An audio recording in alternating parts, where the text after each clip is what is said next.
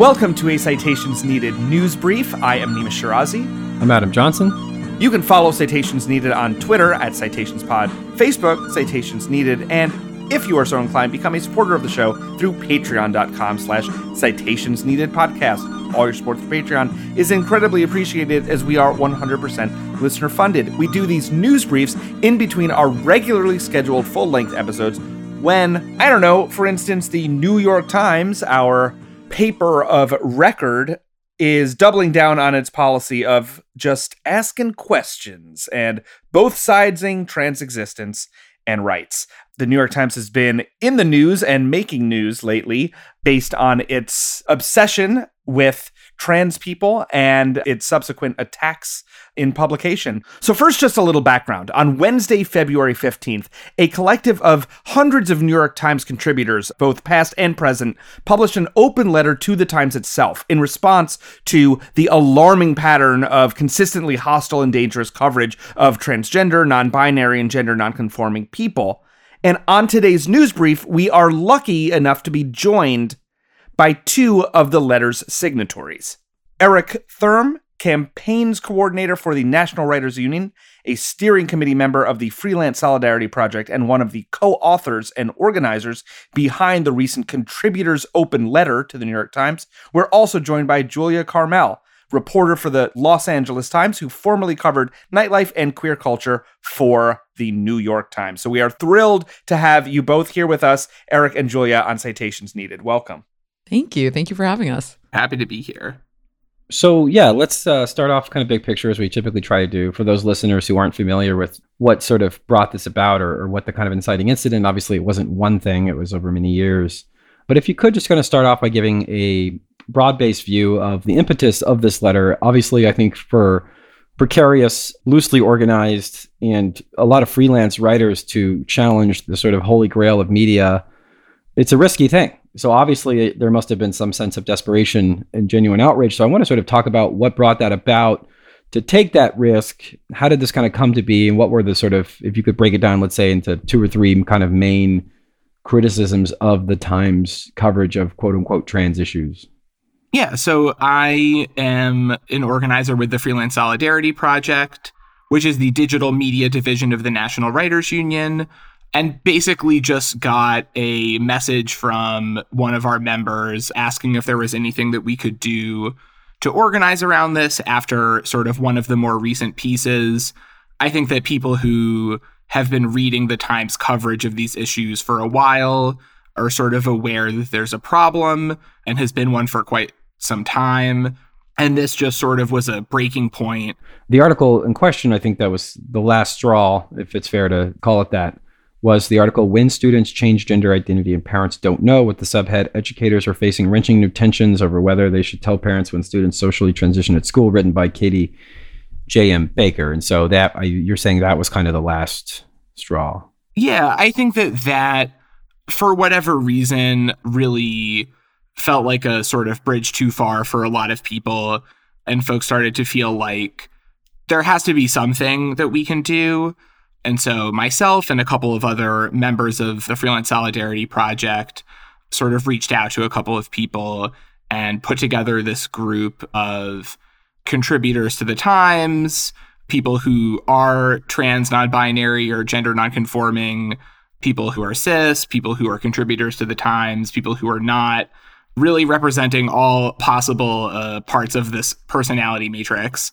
And this came together really quickly in the, you know, span of like a week or two. In terms of the sort of broad issues with the Times coverage, I think that it's fair to say the real top level thing is one of emphasis and resources. Right. We say at the beginning of the letter that there are lots of reporters who cover these issues well and fairly at the Times, and I think that that's true, but we cite this piece by Tom Skoka in Popula, where he essentially calculates that the Times has spent something like fifteen thousand words of A one coverage in the last several months, essentially covering whether or not there should be a panic about healthcare for trans kids. This is an instance where just asking the question sort of tells you what the answer is going to be. Right. So you think they're being kind of coy about it, which is typical of New York Times, right? They're coy about a lot of editorial choices.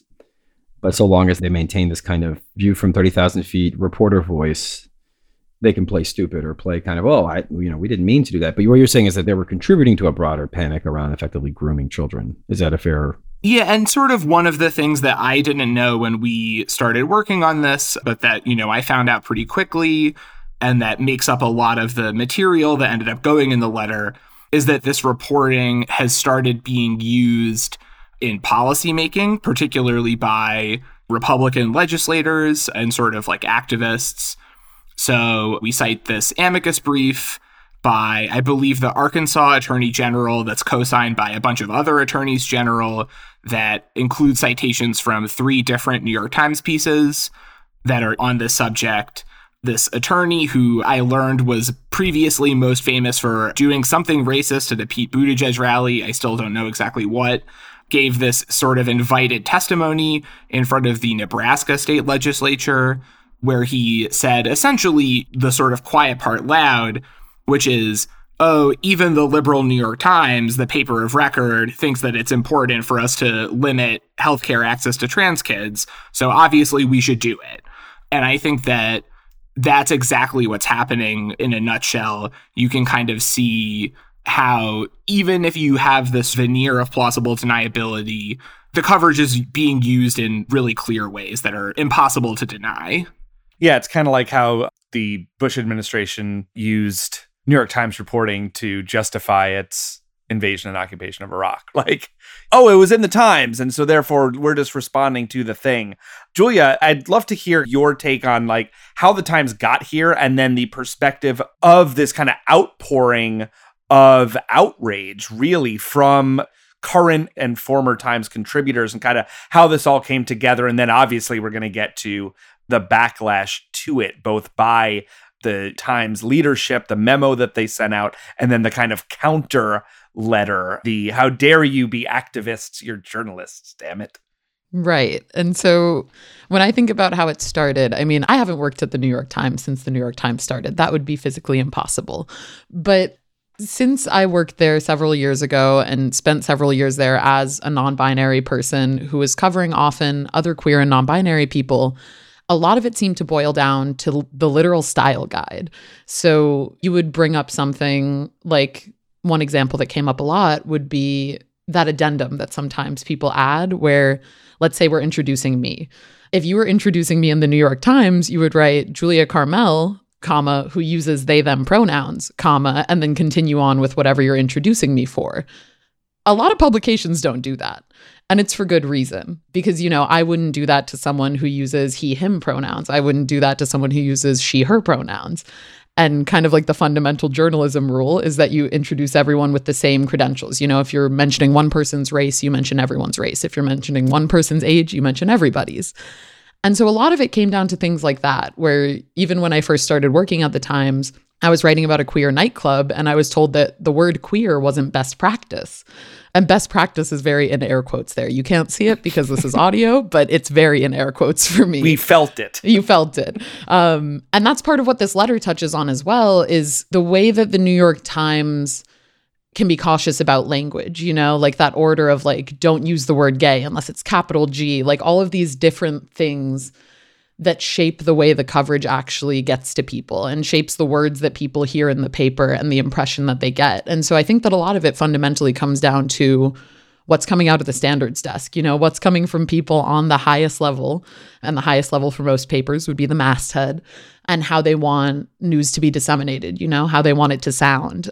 And I think that's where a lot of this honestly starts, because as someone who was bringing things up like this internally, they direct you to the standards desk. You know, they say you should put in a suggestion for a style book update. They say, you know, you should mention it again. And a lot of people have mentioned it to them. I know this isn't something that is new in any sense to people on the inside. It's a constant discussion, especially for the people who work there who are part of the L G B T Q community, and especially the trans people and non-binary people who work at the New York Times. It's incredibly uncomfortable. I mean, it was something for me where I didn't even feel comfortable fully going by they, them pronouns until I left the New York Times.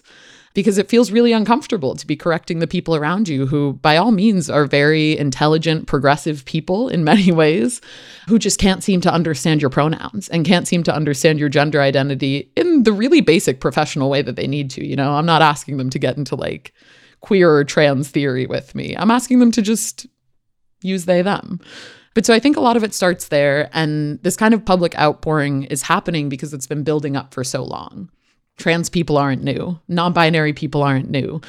Expecting better coverage isn't really a new thing to be asking for. Like, this is all stuff that at this point, it feels very expected. Like, I don't want to read news from an organization that's not meeting my standards of just like acknowledging people in the proper way and like treating them with care. And also that kind of thing you mentioned before, where it's like, well, journalists can't be activists. I wouldn't call myself an activist. I'm just a non-binary person. Like, I am very much so just advocating for something that affects me and people in my community. And that to me doesn't feel like activism. That's a lot of where the problem comes in between people who are freelancers, people who are contributors, and the New York Times is, you know, if you're a trans person who wrote something for the New York Times and you want to update your name several years later, they won't do that for you. And that just feels so antiquated and so absurd to be like, we're keeping your dead name on it. They'll update your last name if you get married. They'll update that for your future articles. They'll update your byline if you legally change your name.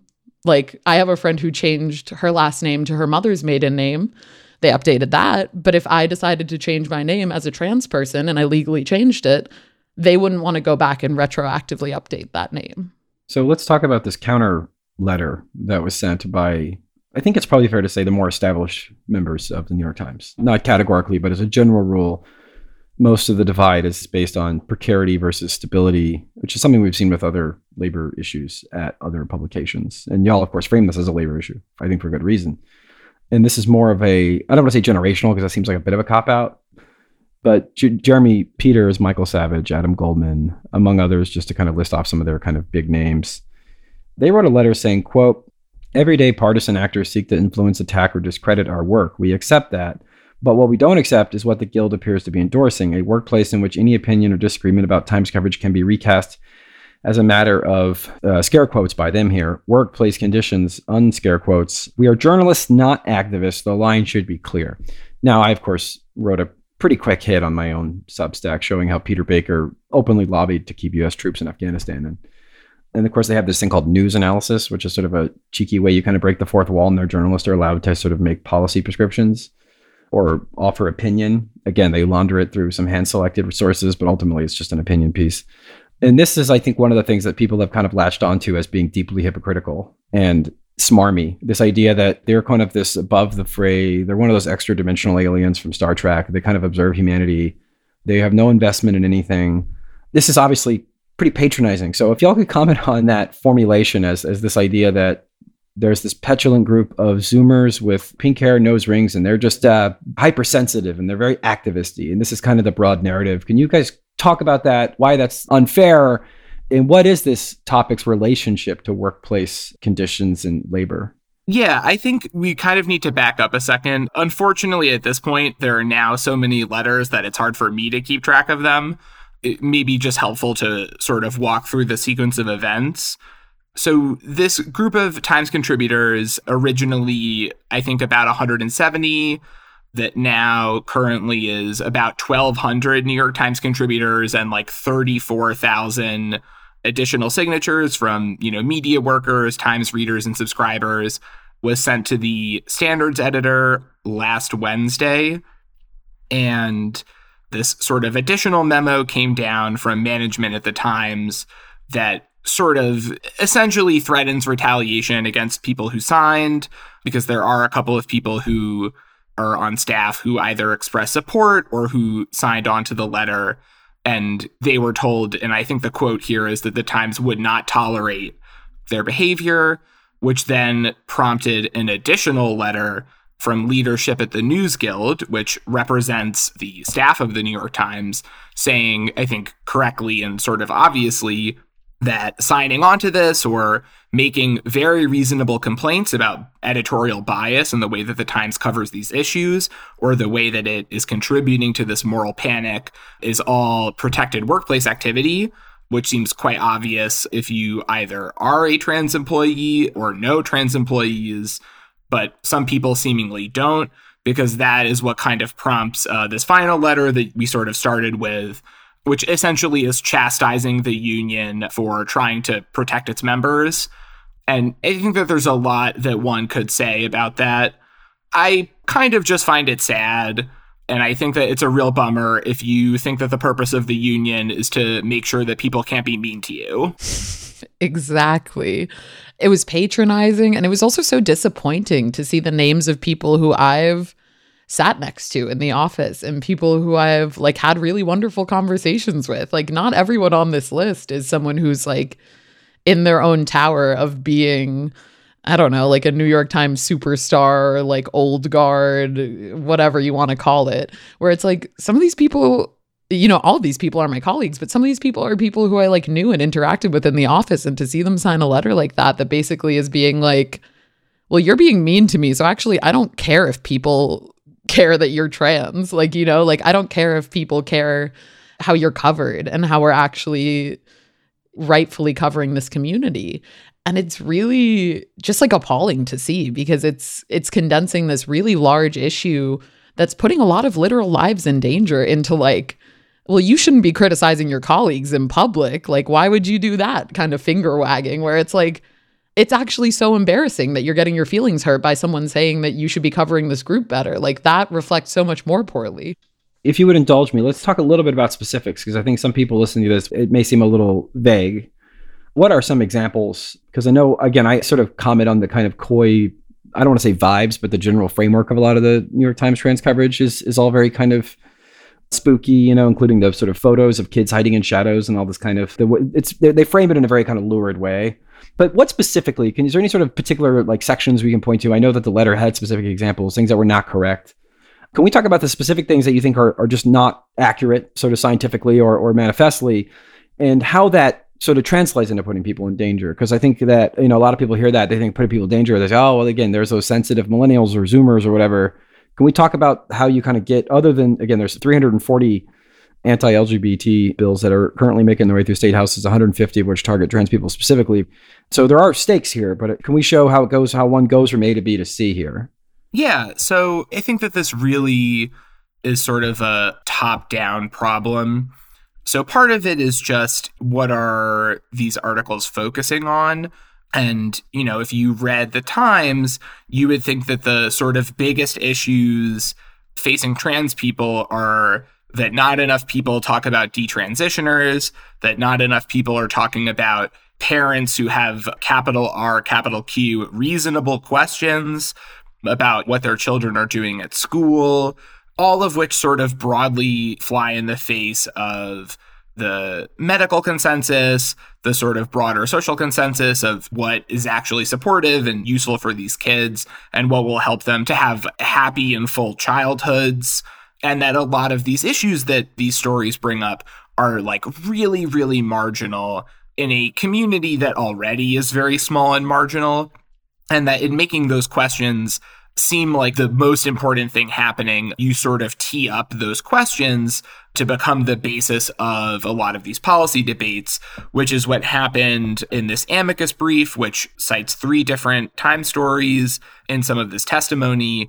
And then that also trickles down to sort of specific things. So one of the things we talk about in the letter is that a lot of sources are, you know, sort of just like not being correctly identified. They will sort of say, oh, this is just a, a sort of random person who decided to detransition, and that's how we're quoting her, when actually the person in question is the head of an anti-trans organization that partners with a lot of other right-wing hate groups that sort of peddles these like widely discredited theories about gender dysphoria and like transness. So they're trying to do some intelligent design maneuver where they like reframe it as a secular parents' concern organization. Partly that, and also not even really connecting the organizations at all, or of sort of giving the broader context to what these people want to do. Because if you read some of this coverage, you would think, oh, maybe this person is just sort of a like lightly concerned parent who maybe is going a little overboard, but they sort of are asking reasonable questions. And then you look at the groups that a lot of these people belong to, and their agenda is not just eliminating uh, gender-affirming care for kids, but really just sort of legislating out the existence of, at the very least, medical transition, but ideally trans people altogether. That context is never really given to people who are reading these stories in the Times. Yeah, it's somewhat similar to think tanks and national security. They mask who funds them. Right.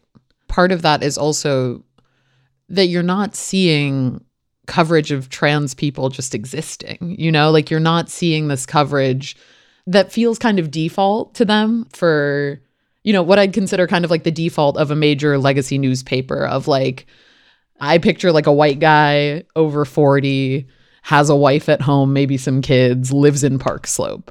Like that feels like the New York Times default to me. And a lot of the coverage reflects that. Like a lot of just the random articles that you see in the leisure sections, the more fun sections, they touch on things that would be relevant to people outside of like urgent crime and medical problems and controversy, where it's like, you're not getting that coverage for trans people otherwise. Like you're only getting the controversy and like the absolute fringe. And like, you're not having trans people just covering trans people. All of these stories, I think one of the most frustrating things about it is like a trans person didn't write it. I'm sure a trans editor didn't look at it. And I'm sure that just like no one trans had a hand in it really, besides sources who at times have spoken out about not having an honest interaction with the reporter. Like I've seen that before where you've seen an article go up on the New York Times and a trans person on Twitter being like, I spoke to this reporter and she completely twisted my words. Which is so shocking and so disappointing, where like it feels like trans people aren't at all centered in this coverage. It's kind of gawking. It's looking at a community and not actually having any stake in it, which is part of that, again, like activist journalist problem where it's like, so you don't have anyone from this community covering it because you think it would be too involved, but also then like, what do you actually know about it? Yeah, I mean, there's so much focus on the sensational and, you know, the Times stories about trans people, whether it's about rights or, I don't know, gender-affirming care or whatever, the articles that really do hit the front pages and that are promoted on the Times social feeds, et cetera, all have this air of like, there's a crisis about. One of the articles mentioned in the initial open letter from Times contributors pushing back on Times coverage, it references the Emily Bazelon article, The Battle Over Gender Therapy, where it uses the term patient zero in reference to a trans kid seeking uh, health care. When their whole argument is that it's a social contagion. Well, right, exactly, exactly. Patient zero. I mean, you see the, you know, that this is, right, this is a virus. This is a problem. This is, you know, verging on an epidemic of, you know, what are we dealing with in this country, this trans frenzy. And like, meanwhile, this kind of coverage, you think that trans people made up like forty-seven percent of the American populace, right? As opposed to like less than like zero point five percent. There's just this total kind of front page freakout that keeps happening. And then when it's actually called out, you know, I do want to mention it was referenced earlier, but I just want to quote from it. The Times official response to this letter, signed by hundreds and hundreds of people in response to the th- tens of thousands of really harmful words that have been published from the Times leadership, executive editor Joe Kahn, and opinion editor Kathleen Kingsbury, in an email to New York Times staff, wrote, among other things, this, quote, "We do not welcome and will not tolerate participation by Times journalists in protests organized by advocacy groups or attacks on colleagues on social media and other public forums," end quote. So just to kind of really note the way that the Times received the pushback from so many of its current and former contributors. And then obviously the union got involved and yada, yada, yada. And then it goes back to that kind of, you know, letter that Peter Baker and friends wrote. But, you know, I'd love to hear from you, Julia and Eric, about just like, this isn't just that coverage has been bad, right? It's that the coverage that is bad is elevated to like front page epidemic frenzy, which I think has a lot to do with why this was such an important thing to push back on and why so many people signed on to this. It's the woke mind virus. First, I think it feels sort of important to back up, and this is maybe not quite as related to the question, but that the Times response is not just, you know, this memo from management, but that their initial response and the other responses that they've given, again, you know, like you said, to this letter that now has been signed by over twelve hundred Times contributors, is articulated directly to the standards editor, and really is based on these like very specific problems with the coverage. The response has been to basically pretend that this letter is identical to the separate letter that was delivered to the Times by a coalition led by GLAAD. And essentially all of the public statements that they've given have pretended that our letter functionally doesn't exist, including a statement by the Times director of external communication saying that the contributors' letter was delivered to them by GLAAD, which is just patently false. Like, not even, oh, you know, this sort of, it's like unclear whether or not this is true, or we're we're sort of obfuscating. It's just not true. This was the claim made by uh, Charlie Statlander, right? Yes. GLAAD did not deliver our letter. They confirmed multiple times that they did not deliver our letter. They did their own sort of action and delivery after we had already sent our letter to the standards editor. And it, it just is disappointing to see those things be kind of intentionally smushed together.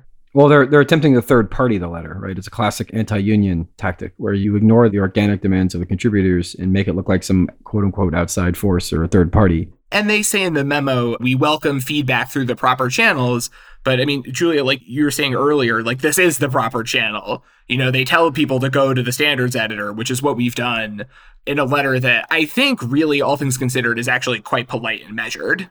Right. And I mean, that's, I've seen that happen many times internally as well, where like myself and others have tried to put feedback and suggestions, you know, not even, not criticisms of our coworkers, literally just suggestions of like, I don't think this is the right way to phrase this. I don't think this is a reasonable guide to have for all of your journalists. I think this is a dangerous way to guide people. And it always gets bounced around in the same way, you know, like you throw it in the standard Slack and someone tells you you're in the wrong Slack, and then you move to a different Slack, and then you get an email, and then there's a meeting, and then the meeting's canceled. Like, it's the same thing, you know, it gets bounced around, and you get that kind of bounce back of like, well, if you did this the right way, we would change it. And it's like, people have tried to do it the right way. That's why you have twelve hundred people signing a letter publicly, is because people have tried to do it the right way and you still aren't listening. But proper channels is corporate speak for uh, tell someone in H R, they'll write it down on a piece of paper, crumble it up, and throw it right in the waste bin. Yeah, mm-hmm. It means please, please don't send that in the first place. I mean, I do also want to point out that the day after the letter was delivered, the Times published a column called, quote, "In Defense of J K. Rowling," end quote. Such a like one two punch. Yeah, obviously that had been planned, but that was a big fuck you nonetheless in terms of timing, right? Yeah, no, I mean, obviously, I don't think it was, it was in response. It was. It's just the timing is impeccable here. Sure, sure. It would be very funny if it was. Like the image of sort of frantically, you know, Pamela Paul frantically trying to write this. Like, on deadline. Last minute. We need a response. What should we call it? I don't know. The, the defense of J K. Rowling. Yeah, she, Pamela Paul is running a one-woman show to get liberals to vote for Ron DeSantis. So I want to talk about that, actually, because I know that Matt Iglesias and Jonathan Chait of Substack and New York Magazine, respectively, basically wrote the same article on the same day, making the argument that if liberals don't engage in these like edge cases, you know, ask tough questions, that kind of rhetoric, that Republicans are going to kind of fill that void. This is an argument you hear all, all the time, that liberals have to sort of police themselves about these difficult questions about trans youth care. And it's all very kind of concern trolley, right? Can you sort of address that objection, the idea? Because you say, you know, this has been cited by the psychotic, you know, Attorney General of Arkansas, who's like the most anti-trans person on earth, and other conservatives. And they would say, like, the enemies using your reporting cannot be a reason not to do that reporting in and of itself. What do you say to that pushback? This kind of like uh, kind of head patting liberal, we need to sort of sort this out amongst ourselves in public, I guess, and whether or not you think that's a fair mode of reasoning. I mean, it's not. I don't know. I, I think this is like pretty laughable, among other things, right?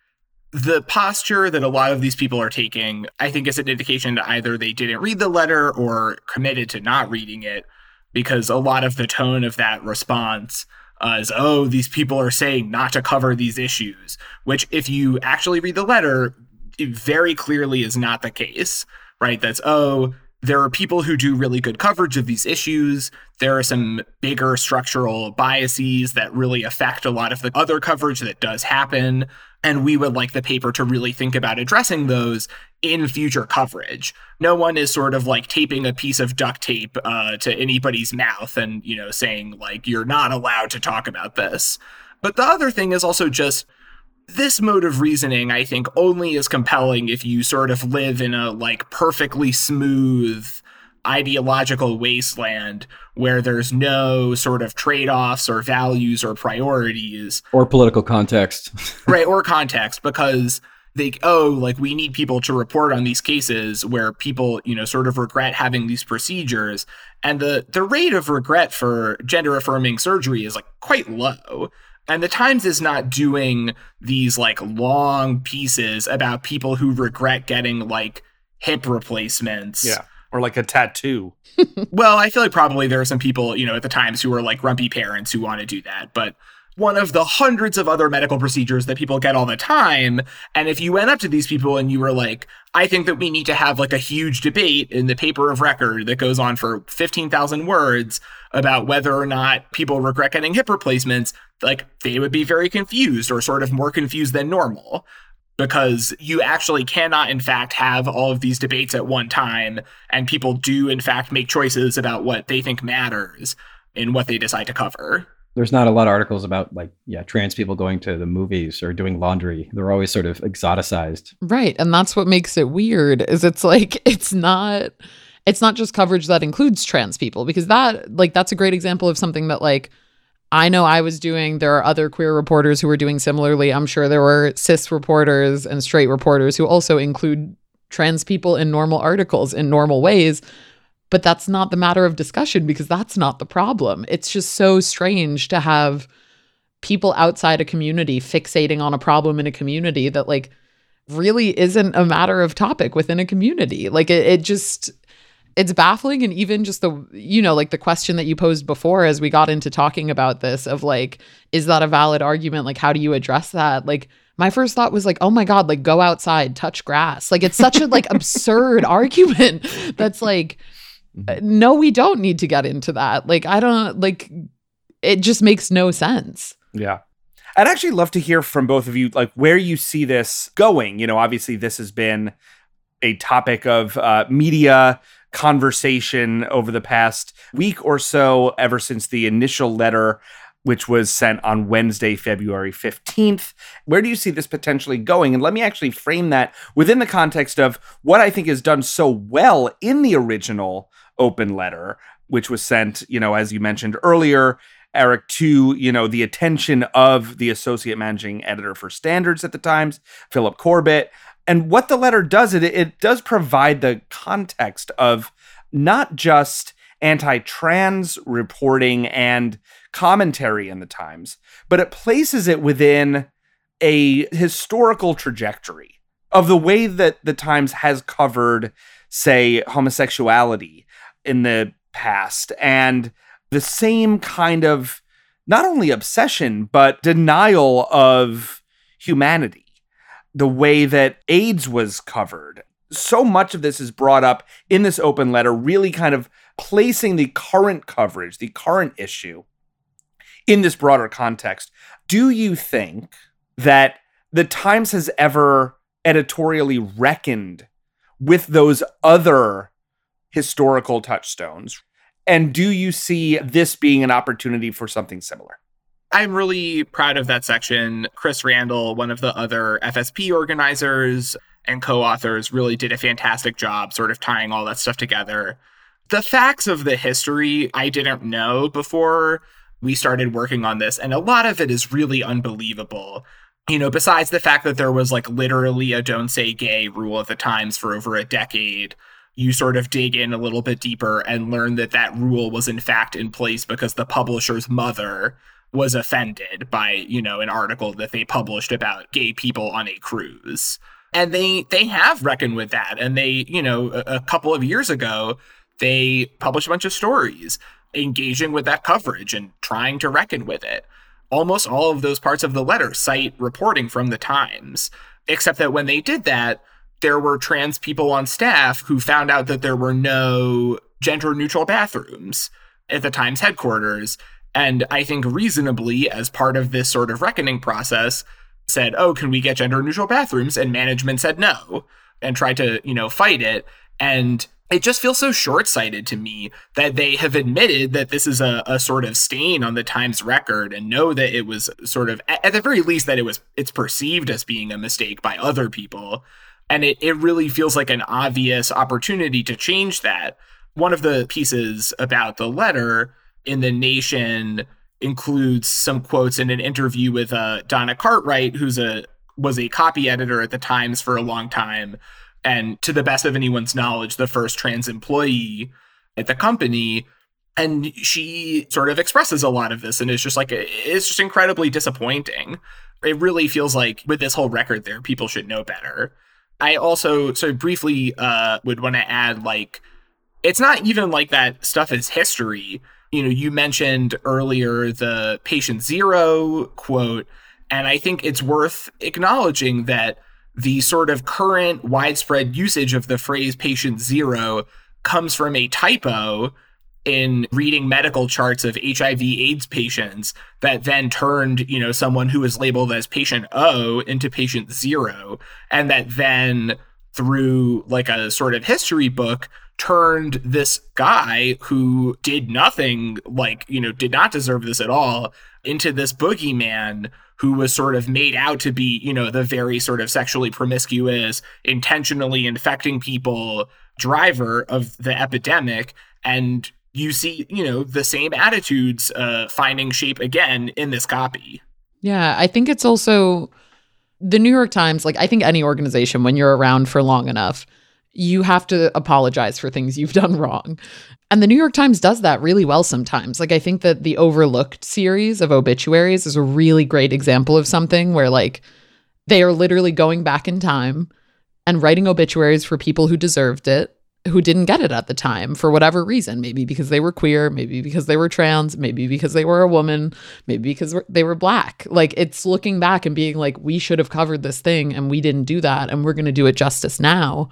Where it's like, I know that the New York Times is capable of doing something like that, of doing like a thoughtful, here's something we did wrong, here's something we're doing better. And that, I think, is why the word disappointing keeps coming up. That's why everyone keeps saying, God, this is so disappointing, because it wouldn't be that hard to just do the right thing here, to just be like, you know what, we were doing this wrong, and we're going to listen, and we're going to actually put more thoughtful things in place. You know, we're going to hire more trans people, perhaps. We're going to make sure that there are trans reporters who are writing about these things, whatever it is that actually accomplishes having quality coverage of a community, where it's like, it just doesn't make any sense. Like, what's going on right now and having all these letters bouncing back and forth, it's just stalling to a point where it's like, you just don't want to say sorry. You know, it feels like you're fighting with a child. The kid is just being like, well, maybe you shouldn't have bullied me, where it's like, you did something wrong. You have to fix it. It, you know, if you think people are bullying you, that is your business. But like, that doesn't change the fact that you did something wrong.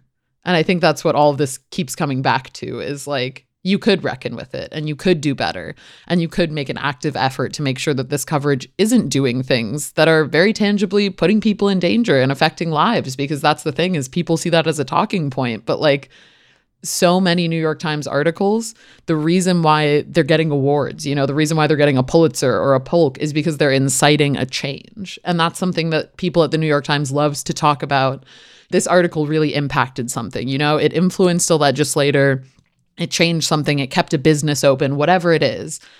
And so to look at these articles and be like, well, we're just looking at something, like we're not impacting stuff, when it is so tangibly affecting legislation and affecting people in government and affecting the lives of adults and children and just trans people of all ages, is such a dissonance and such a disconnect. It makes no sense to me. So much of this continues to not even be behind us at all. I mean, Julia, you were talking about sort of feeling uncomfortable or afraid to, like, use your pronouns at work. And obviously it's like not a one-to-one analogy, but so much of the admission of what the Times did wrong is about the fact that plenty of reporters were afraid to come out during this period of like very serious institutional homophobia. And it just feels astonishing to me that you could hear people talking about having an identical experience and not either not see the connection or just choose to ignore it. Yeah, I mean, there, you know, if past this prologue, right, like there does seem to be a strange, like petulant refusal to acknowledge where this is inevitably going to lead, which is, again, one more reckoning with past coverage that doesn't actually need to be that way, right? So like the kind of impulse to fight for something that is inherently kind of retrograde or conservative is like an ongoing tick that the Times editorial team seems to have. I don't want to say everyone on the editorial team, I'll say the Times leadership. And so I so value you both joining us today and for your work on this. Before we let you go, is there anything that Citations Needed listeners should know in addition to maybe what they've already seen in the coverage of this, or, you know, something to pay attention to in the future, or even just to uh, be supportive of the work that you're all doing? We'll see how things continue to develop. I would love to get a serious sort of considered reply from the standards desk.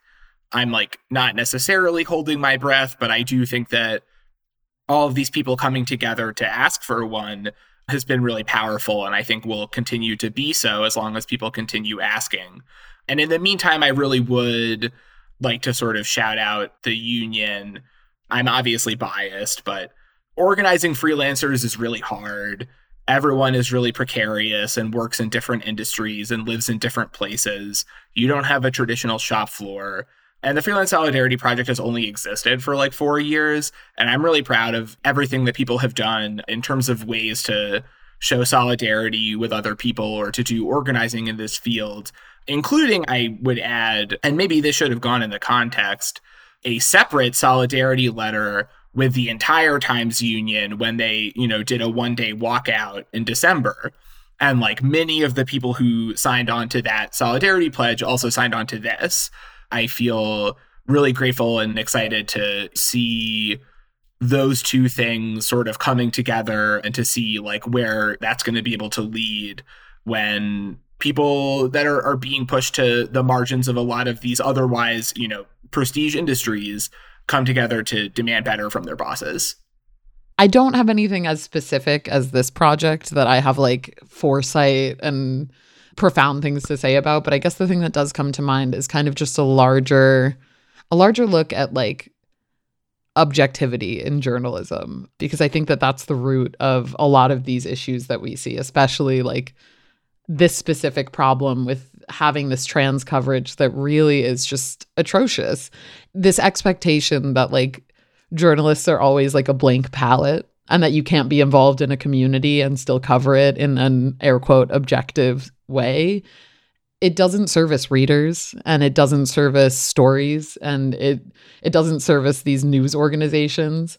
When you see that kind of mentality of like, oh, well, like, you know, we're having people outside the community cover it because we're keeping it objective. And like, well, you can't be an activist. Like, we don't want you to speak out about something being wrong because you're not an activist. You're just a writer for this. You're just a journalist. Where like, I think that that kind of black and white line that we see at the New York Times and at lots of other papers and publications is one that sometimes really just causes a disservice in what's being put out from different organizations. And I think that that's kind of like just what I see as like the zoom out of this situation is like part of the problem here.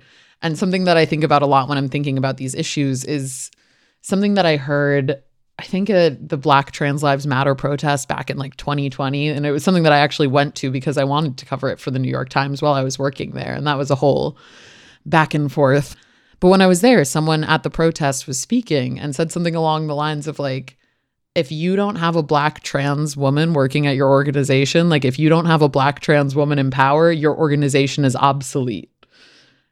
And that was something where even as I was just arguing to cover that protest inside the New York Times, I just kept thinking about that line and being like, we're not even close to just like having anyone here who's representing that group. You know, like, we're not even close to having one employee here who would fit the bill for that, you know, who would, it, it just doesn't make any sense to me, where it's like, to look at an organization that big that covers that many things and to see such a handful of trans people, you know, like, for me to be able to look around and think and be like, oh yeah, there were definitely like, like I could count the trans people who I worked with on one hand is crazy at an organization of thousands. And I think that that all just is kind of the larger picture that I think of when I think of these problems, is like, there's just not, not a thoughtfulness there of like, whose identities are being centered in a newsroom and whose identities are being centered in coverage.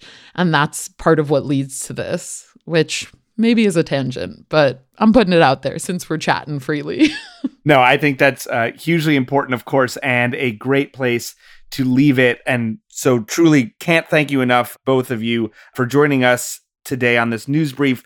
We have been speaking with Eric Thurm, campaigns coordinator for the National Writers Union, a steering committee member of the Freelance Solidarity Project, and one of the co-authors and organizers behind the contributors' open letter to the Times, as well as Julia Carmel, reporter for the Los Angeles Times now, who formerly covered nightlife and queer culture for the New York Times. Julia and Eric, thank you again so much for joining us today on Citations Needed. Thank you. Thank you so much for having us. And that will do it for this Citations Needed news brief. Thank you all for listening. We will be back very shortly with more full-length episodes of the show. But until then, you can follow us on Twitter at CitationsPod, Facebook, Citations Needed, and become a supporter of the show through patreon.com slash Citations Needed Podcast. All your support through Patreon is incredibly appreciated, as we are one hundred percent listener funded. That will do it. Thanks again for listening. I am Nima Shirazi. I'm Adam Johnson. Our senior producer is Florence Burrow Adams. Producer is Julianne Tweeton. Production assistant is Trenda Lightburn. The newsletter is by Marco Cardellano. Transcriptions are by Morgan McCaslin. The music is by Grandaddy. Thanks again for listening, everyone. We'll catch you next time.